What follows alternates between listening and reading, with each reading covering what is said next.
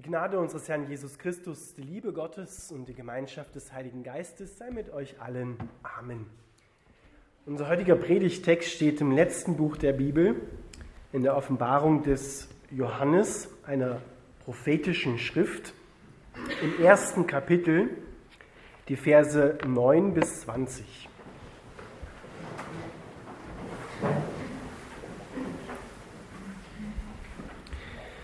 Ich bin Johannes, euer Bruder. Wir sind in Jesus verbunden.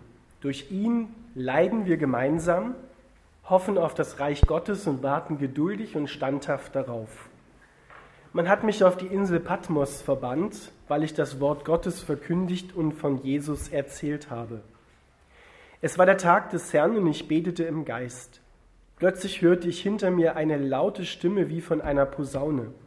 Sie sprach, Schreibe, was du siehst, in ein Buch und schicke es an die sieben Gemeinden Ephesus, Smyrna, Pergamon, Thyatira, Sardes, Philadelphia und Laodicea. Als ich mich umdrehte, um zu sehen, wer zu mir sprach, sah ich sieben goldene Leuchter. Und mitten unter den Leuchtern stand der Menschensohn. Er trug ein langes Gewand mit einem goldenen Gürtel über der Brust. Sein Kopf und sein Haar waren weiß wie Wolle, so weiß wie Schnee. Und seine Augen leuchteten wie Feuerflammen. Seine Füße glänzten wie im Feuer gereinigtes Erz, und seine Stimme war wie das Tosen mächtiger Meereswellen. Er hielt sieben Sterne in seiner rechten Hand, und aus seinem Mund kam ein scharfes, zweischneidiges Schwert, und sein Gesicht strahlte wie die Sonne in ihrer ganzen Pracht. Als ich ihn sah, fiel ich wie tot vor seine Füße. Aber er legte seine rechte Hand auf mich und sagte, fürchte dich nicht, ich bin der Erste und der Letzte und der Lebendige. Ich war tot und bin lebendig für immer und ewig.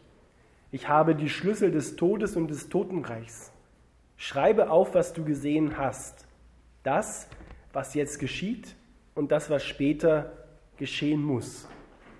Das ist die Bedeutung der sieben Sterne, die du in meiner rechten Hand gesehen hast, und der sieben goldenen Leuchter. Die sieben Sterne sind die Engel der sieben Gemeinden, und die sieben Leuchter sind die sieben Gemeinden selbst. Lieber Vater im Himmel, wir bitten dich, dass die Kraft dieser Worte in unser Herz, in die Gemeinden hineinfließt. Amen. Ihr dürft wieder Platz nehmen.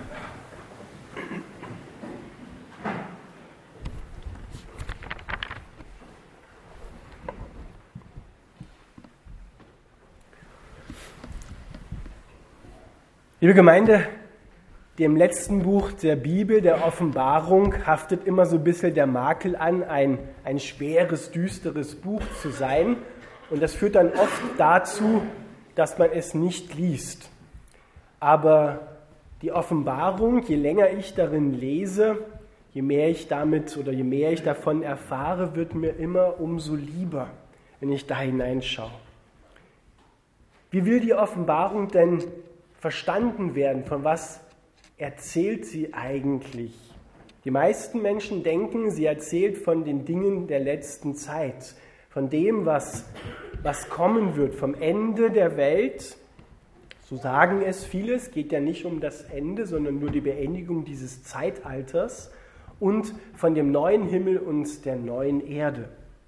Aber das ist gar nicht die Botschaft in erster Linie sondern das Buch der Offenbarung beginnt mit den Worten, dies ist eine Offenbarung von Jesus Christus. Die Offenbarung, dieses prophetische Buch, zeigt uns wie kein anderes in der Bibel das Herz, das Wesen Gottes. Allein in den ersten drei Kapiteln werden 30 verschiedene Wesenszüge von Jesus Christus uns gezeigt. Er selber zeigt sie uns. Dem kommen nur noch die Evangelien vielleicht gleich, wo wir Jesus sehen, in Aktion sehen. Und sie zeigen dem Johannes und uns dadurch einen Jesus, den wir so noch gar nicht gesehen bzw. vermutet hätten. Viele Menschen in der Bevölkerung haben so das Bild von Jesus, einem, wie das oft auf Bildern dargestellt ist, ein Jüngling mit, mit blonder Dauerwelle, längerem Haar, der so ein bisschen verklärt guckt und der, der vielleicht keiner Fliege was zu Leide tun kann. Ja, so ein, ja. Hier wird uns ein ganz anderer Jesus gezeigt. Wir wollen da gleich ein bisschen näher einsteigen.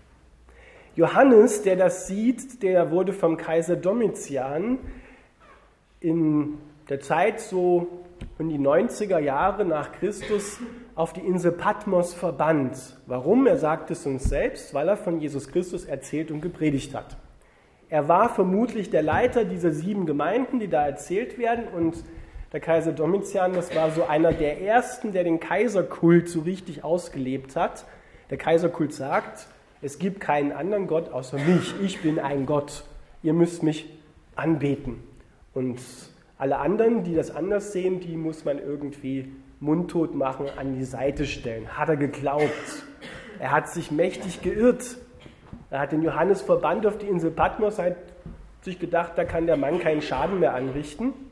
Und dann empfängt er gerade dort auf der Insel Patmos diese gewaltige Botschaft und schreibt das in ein Buch und sendet es an die sieben Gemeinden.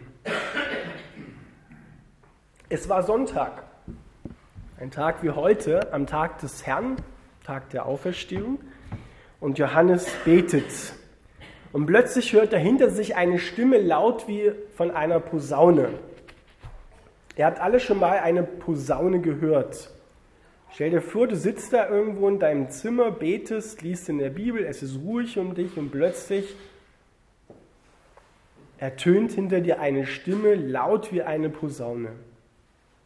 Nur, dass wir uns ein bisschen mal in die Szenerie mit hineinversetzen können. Und die spricht, schreibe, was du siehst. Nicht, was du hörst, sondern was du siehst in ein Buch und schicke es an die sieben Gemeinden. Diese sieben Gemeinden, die hat es wirklich gegeben, diese sieben Gemeinden. Und in Kapitel 2 und 3 hören wir dann, wie der auferstandene Jesus Christus jeweils der einzelnen Gemeinde sagt, wie er sie wirklich sieht. Was er auf der einen Seite lobenswert findet und belohnenswert findet und was aber auch nicht in Ordnung ist, was keinen Segen bringt und was die Liebe Gottes in ihrem Fluss behindert. Diese sieben Gemeinden stehen aber auch in ihrer Gesamtzahl für die Kirche in Vergangenheit, Gegenwart und Zukunft.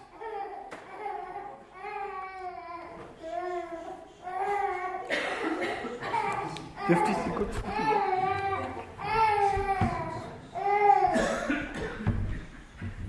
Denn sieben ist die Zahl der Vollendung, der Vollkommenheit. Deswegen ist die Botschaft nicht nur an die sieben Gemeinden gesendet worden, sondern das, was ihnen gesagt wird, wird der Kirche insgesamt gesagt. In Vergangenheit, Gegenwart und Zukunft. Ist für uns also heute wichtig das neu zu lesen und zu hören. Und dann sieht Johannes, indem er sich umdreht,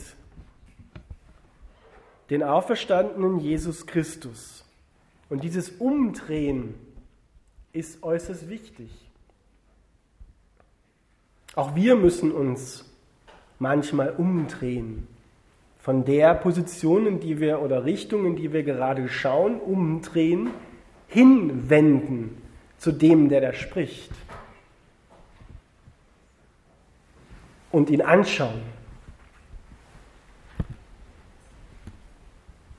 Umwenden, umkehren von falschen Wegen und hinschauen auf den, der da spricht. Das macht Johannes. Er dreht sich um und er sieht zunächst sieben goldene Leuchter und inmitten unter den Leuchtern steht der Menschensohn. Das kommt uns bekannt vor. Menschensohn, so hat sich Jesus selbst bezeichnet in den Evangelien und bezeichnet damit Menschensohn eben, deutet auf seine Geburt hin, die übernatürliche Empfängnis, aber auch die Geburt durch Maria und alleine die Familie von Maria und Josef. Aber auch Sohn deutet an, er hat einen Vater, Gott, den Vater. Und er ist ein Titel für den Messias, für den wiederkommenden Messias. Und am Ende des Predigtextes, um dem mal vorzugreifen, werden die sieben Leuchter und die sieben Gemeinden gedeutet. Die sieben Leuchter sind die Gemeinden selbst, ist die Kirche selbst. Und verweilen wir einen Moment bei diesem Bild. Mitten in den sieben Leuchtern unter ihnen steht, so wie er jetzt beschrieben wird, der Auferstandene, Jesus Christus, in seiner ganzen Macht und Majestät und Herrlichkeit. Manche Christen haben den Eindruck, dass Gott nicht in der Gemeinde ist, dass er vielleicht weit weg ist, weil sie ihn nicht spüren, weil sie seine Kraft nicht spüren. Aber hier wird uns etwas ganz anderes erzählt. Er ist mitten unter uns, mitten in seiner Gemeinde. Er steht zu denen, die er berufen hat. Denn letzten Endes ist es ja Gott, der die Kirche geboren hat, der sie gegeben hat, die Gemeinden, die Versammlungen. Wo zwei oder drei zusammen sind, da bin ich mitten unter ihnen. Und nicht als ein Kraftloser, sondern ich bin, ich bin der, ich bin da. So stellt er sich vor. Ich bin, ego eimi, steht da im Griechischen. Das ist das alte Wort aus dem Hebräischen übernommen, wie Gott sich Mose am Berg Sinai offenbart hat. Ich bin der, ich bin da. Und wenn ich da bin, dann bin ich so da, wie dieser Jesus Christus hier da ist. Und dann passiert etwas, dann wirkt etwas. Jesus Christus ist immer und immer noch da, mitten in seiner Kirche. Er sieht diesen Auferstandenen, so gewaltig wie er da ist, und er trägt ein langes Gewand bis dahin würde das mit dem Bild, was ich vorhin erwähnt habe, übereinstimmen. Ja, trägt auch immer langes Gewand auf diesen anderen Bildern. Einen goldenen Gürtel über der Brust. Und dieses Gewand mit dem goldenen Gürtel erinnert uns an das hohepriesterliche Gewand aus dem Alten Testament. Der Hohepriester trug auch ein Gewand, nicht mit einem goldenen Gürtel über der Brust, sondern mit Edelsteinen besetzt für die zwölf Stämme Israels. Dieses Gewand, was bis zu den Füßen reicht, kennzeichnet Jesus als den Hohepriester, als den Hohepriester. Denn der Hohepriester, was hat er kurz zur Erinnerung für eine Aufgabe im Alten Testament gehabt? Er hat das Blut der Opfertiere für die Schuld des Volkes in das Allerheiligste gebracht und auf den Sühnendeckel der Bundeslade gegossen, um die Schuld des Volkes Israel zu bedecken. Wegnehmen konnte das Tierblut die Schuld nicht. Aber Jesus bringt dann als der echte, wahre Hohepriester selbst sein eigenes Blut in das Allerheiligste, nicht das auf der Erde, sondern im Himmel und gießt dort sein Blut aus, lässt dort sein Blut und sühnt damit die gesamte Schuld aller Menschen in Vergangenheit, Gegenwart und Zukunft. Bedeckt sie nicht nur, sondern das Blut nimmt es weg, ein für allemal das muss nie wiederholt werden und jeder darf es für sich in Anspruch nehmen. Deswegen gebührt ihm diese Stellung. Der wahre Hohepriester. Und der goldene Gürtel, das ist die Gerechtigkeit Gottes. Die Gerechtigkeit Gottes sagt, du bist hoffnungslos verloren und bist unendlich bei Gott geliebt. Das ist das Kreuz. Wir sehen beides. Das wäre der Platz gewesen, wo wir hätten hängen müssen. Den hat Jesus für uns eingenommen. Du bist hoffnungslos verloren, aber gleichzeitig bedingungslos bei Gott geliebt. Er schenkt dir seinen Platz vor Gott. Er schenkt dir das Auferstehungsleben. Sein Kopf und sein Haar waren weiß wie Wolle, so weiß wie Schnee. Das kennzeichnet Gott in seiner Majestät, in seiner unendlichen Weisheit, durch die er alles geschaffen hat, Himmel und Erde, das ganze Universum. Seine Augen leuchteten wie Feuerflammen. Dieses Feuer Gottes, diese Augen von Feuerflammen, die kennzeichnen Jesus als den Propheten, als den Seher. Gott, Jesus Christus, sieht alles. Er durchleuchtet selbst das finsterste, hinterste Eck und macht es hell. Und diese Feuerflammen, die haben noch eine andere Funktion. Sie brennen das, was die Liebe Gottes im Leben der Menschen behindert, weg. Sie reinigen das. Und zwar so wie ein, da stellt man sich dabei vor, ein, ein Silberschmied, der das Silbererz ins Feuer hält, und zwar so lange, bis das Unreine herausgeflossen ist und nur noch das hundertprozentig reine Edelmetall übrig bleibt. Das ist der Vorgang, der hier auch im Hintergrund steht. Gott schaut in unser Herz, in unser Leben, in diese Welt hinein und durch das, was er sieht, wird es auch gleichzeitig gereinigt, damit die Liebe voll fließen kann. Er schaut nicht in unser Leben hinein und sagt, ah, guck mal da, den werde ich jetzt mal ans Licht bringen und ihn bloßstellen. So nicht. Aber er lässt keine Finsternis im Finstern, sondern er macht sie hell. Er taucht alles in Licht. Das ist Gottes Wesen. Und dazu muss das, was Tod bringt, weggebrannt werden, damit die Liebe, das Leben fließen kann. Denn der, der hier spricht, ist die Quelle des Lebens selbst, steht dort in seinen Titeln drinnen. Da haben wir das deutsche Wort Zoher, Zao oder Zo. Ja? Das Leben ist das, das pure Leben ist Jesus, die Quelle, der Ursprung. Und der spricht zu ihm. Und er spricht wie tosende Meereswellen, wie ein gewaltig rauschender Wasserfall. Und ich weiß nicht, ob du das schon mal probiert hast, am Meer, wenn so, wenn so starker Wind aufkommt und das Meer so richtig rauscht, probier da mal dich zu unterhalten miteinander. Das geht nicht. Da, da musst du dich anschreien, dass du überhaupt was hörst. Das bedeutet, hier, wenn Gott redet, dann ist keiner lauter als Gott. Gott redet am lautesten, am stärksten. Und da hat keiner mehr was zu sagen, sondern da gilt nur noch sein Wort. Wir sagen das oft bei Beerdigungen. Das letzte Wort hat nicht der Tod, sondern das letzte Wort spricht Gott. Gottes Liebe schreit lauter als der Tod. Gottes Liebe schreit lauter als alle deine Finsternisse in deinem Herzen.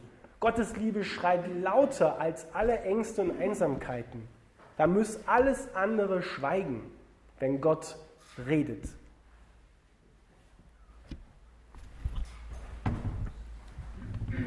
Und seine Füße. Seine Füße sind wie Erz, was im Feuer gereinigt wird, wie Kupfer, was heiß ist, was im Ofen glüht. Der Brandopferaltar im Alten Testament in der Stiftshütte bestand aus Akazienholz und war umgeben mit Kupfer oder Bronze. Das ist das Erz. Und glühte vom Feuer der Opfer, die verbrannt worden sind. Jesus am Kreuz ist genau dieses Opfer und hat diese Hitze des Gerichts Gottes erfahren. Und jetzt, seine Füße deuten an, alles muss jetzt unter seine Herrschaft kommen. Nichts in dieser Welt was über Gott stehen wird. Alle seine Feinde kommen unter seine Herrschaft, unter seine Füße. Er ist der Mächtige, der seine Herrschaft schon heute in die Welt bringt und sich dann später als der, wie er hier beschrieben wird, aller Welt offenbaren wird. Das Reich Gottes wird das einzige Reich sein, was bestehen bleibt. Alle anderen Reiche werden untergehen. Das sind die Füße aus Erz. Gott legt alles, was seine Liebe, das Leben kaputt machen will, bringt er unter seine Herrschaft. So wird Jesus ja oft in alten Gemälden noch dargestellt. Der Tod und der Teufel sind unter seinen Füßen. Er stellt den Fuß auf den Tod und auf den Teufel drauf. Und wir kennen das aus Ritterfilmen vielleicht so, wenn einer seinen Fuß irgendwo draufstellt, das ist meins, das habe ich besiegt. Ich bin hier der Herrscher. Und das ist Jesus. Die Liebe wird siegen über alles andere. Und sein Gesicht strahlt wie die Sonne in ihrer ganzen Pracht. Du kannst nicht in die Sonne schauen. Das geht nicht. Da wirst du geblendet. Und genau das passiert jetzt mit Johannes. Was ist die Reaktion auf diese gewaltige Erscheinung? Als ich ihn sah, fiel ich wie tot vor seine Füße. Wahrscheinlich hat Johannes gedacht, okay, mein letztes Stündchen hat geschlagen, das halte ich nicht aus. Das ist die Begegnung Gottes, ganz anders, als wir uns manchmal Jesus vorstellen. Und dann kommt etwas Wunderbares. Ich liebe diese Stelle. Da lesen wir, aber er legte seine rechte Hand auf mich und sagte, fürchte dich nicht. Solch eine Liebe des Auferstandenen Jesus Christus in seiner Majestät als Prophet, König, Richter, wie er hier offenbart wird. Er legt seine Hand auf den Menschen vor ihm und sagt, fürchte dich nicht. Ich bin, da kommen die Worte wieder, ich bin der Erste und der Letzte, ich bin der Erste aus den Toten, ich habe den Tod besiegt und ich bin der Letzte. Das Leben hat das letzte Wort und der Lebendige, das Leben selbst steht dort wortwörtlich. Ich war tot und bin lebendig für immer und ewig und weil ich das bin, bist du auch. Ich habe die Schlüssel des Todes und des Totenreichs. Wo ich aufschließe, schließt niemand mehr zu. Und wo ich zuschließe, schließt niemand mehr auf. Schreibe auf, was du gesehen hast, das, was jetzt geschieht und das, was später geschehen wird. Es ist die rechte Hand Gottes, mit der er die sieben Sterne, die da beschrieben werden, die sieben Repräsentanten der Gemeinden der Kirche hält. Die rechte Hand Gottes, die rechte Hand seiner Kraft. Wird nämlich am Ende gesagt, es sind die Engel der sieben Gemeinden und Engel sind hier in diesem Sinne übersetzt Boten, aber nicht die Engel Gottes, sondern hier sind die Repräsentanten der Kirchen gemeint, der Gemeinden gemeint. An diesen ist die Offenbarung nämlich geschrieben worden. An die Vorsteher der Gemeinden, an die Presbyterien, an die Gemeinderäte und wie immer auch die Vorstände in den unterschiedlichen christlichen Denominationen heißen. An die ist es geschrieben worden, weil die sollen sich vorbereiten auf das Kommen von Jesus Christus am Ende der Zeit. Die sollen diese Sendschreiben an die sieben Gemeinden da lesen, sollen lesen, was Jesus sagt über die Gemeinden, wie er sie heute wirklich sieht. Wie sieht er diese Gemeinde hier in Bad Tatzmannsdorf? Oder wie sieht er deine Gemeinde, wo du herkommst? Wie sieht er sie wirklich? Das steht hier drinnen. Weil die Entwicklungen, die damals stattgefunden haben mit Christenverfolgung, hallo, die sind heute auch wieder da. Dieses Schreiben ist hochaktuell. Deswegen ist es aufgeschrieben worden für uns, dass wir darin lesen, dass wir erkennen, wer Jesus Angesicht der Entwicklungen unserer Welt ist, dass er immer noch der ist, als der sich Johannes offenbart hat und den Gemeinden offenbart hat. Da hat sich nichts daran geändert. Und dessen dürfen wir froh werden, dürfen freudig auf Jesus schauen, weil er es ist, der die Kirche immer noch in seinen Händen hält, in der rechten Hand seiner Kraft. Im Johannesevangelium heißt es, meine Schafe hören meine Stimme, ich gebe ihnen das ewige Leben, sie folgen mir und niemand kann sie aus meiner Hand reißen. Sie sind in meiner Hand. Ich lasse die Gemeinden, die Kirche nicht mehr los. Auch wenn es Fehlentwicklungen in der Kirche gibt, ich lasse sie nicht mehr los. Ich habe sie in meiner Hand und ich bringe sie durch. Auch wenn sie verfolgt werden, auch wenn es Leiden gibt, ich bin da. Ich bringe sie durch und ich bin mitten unter euch. Mitten in deinem Alltag bin ich da. Als der Auferstandene, der die Schlüssel hat, der alle Macht hat im Himmel und auf der Erde und ich bin es für dich. Weil wenn Gott ist, dann ist er immer für jemand. Ich bin der, ich bin da. Das heißt, wenn ich da bin, dann passiert etwas, dann verändert sich etwas, dann wirke ich in der Liebe Gottes. Ihr Lieben, lest die Offenbarung. Lest mal die ersten drei Kapitel und lasst das auf euch wirken. Und lasst euer Gottesbild auch dadurch verändern, transformieren. Amen.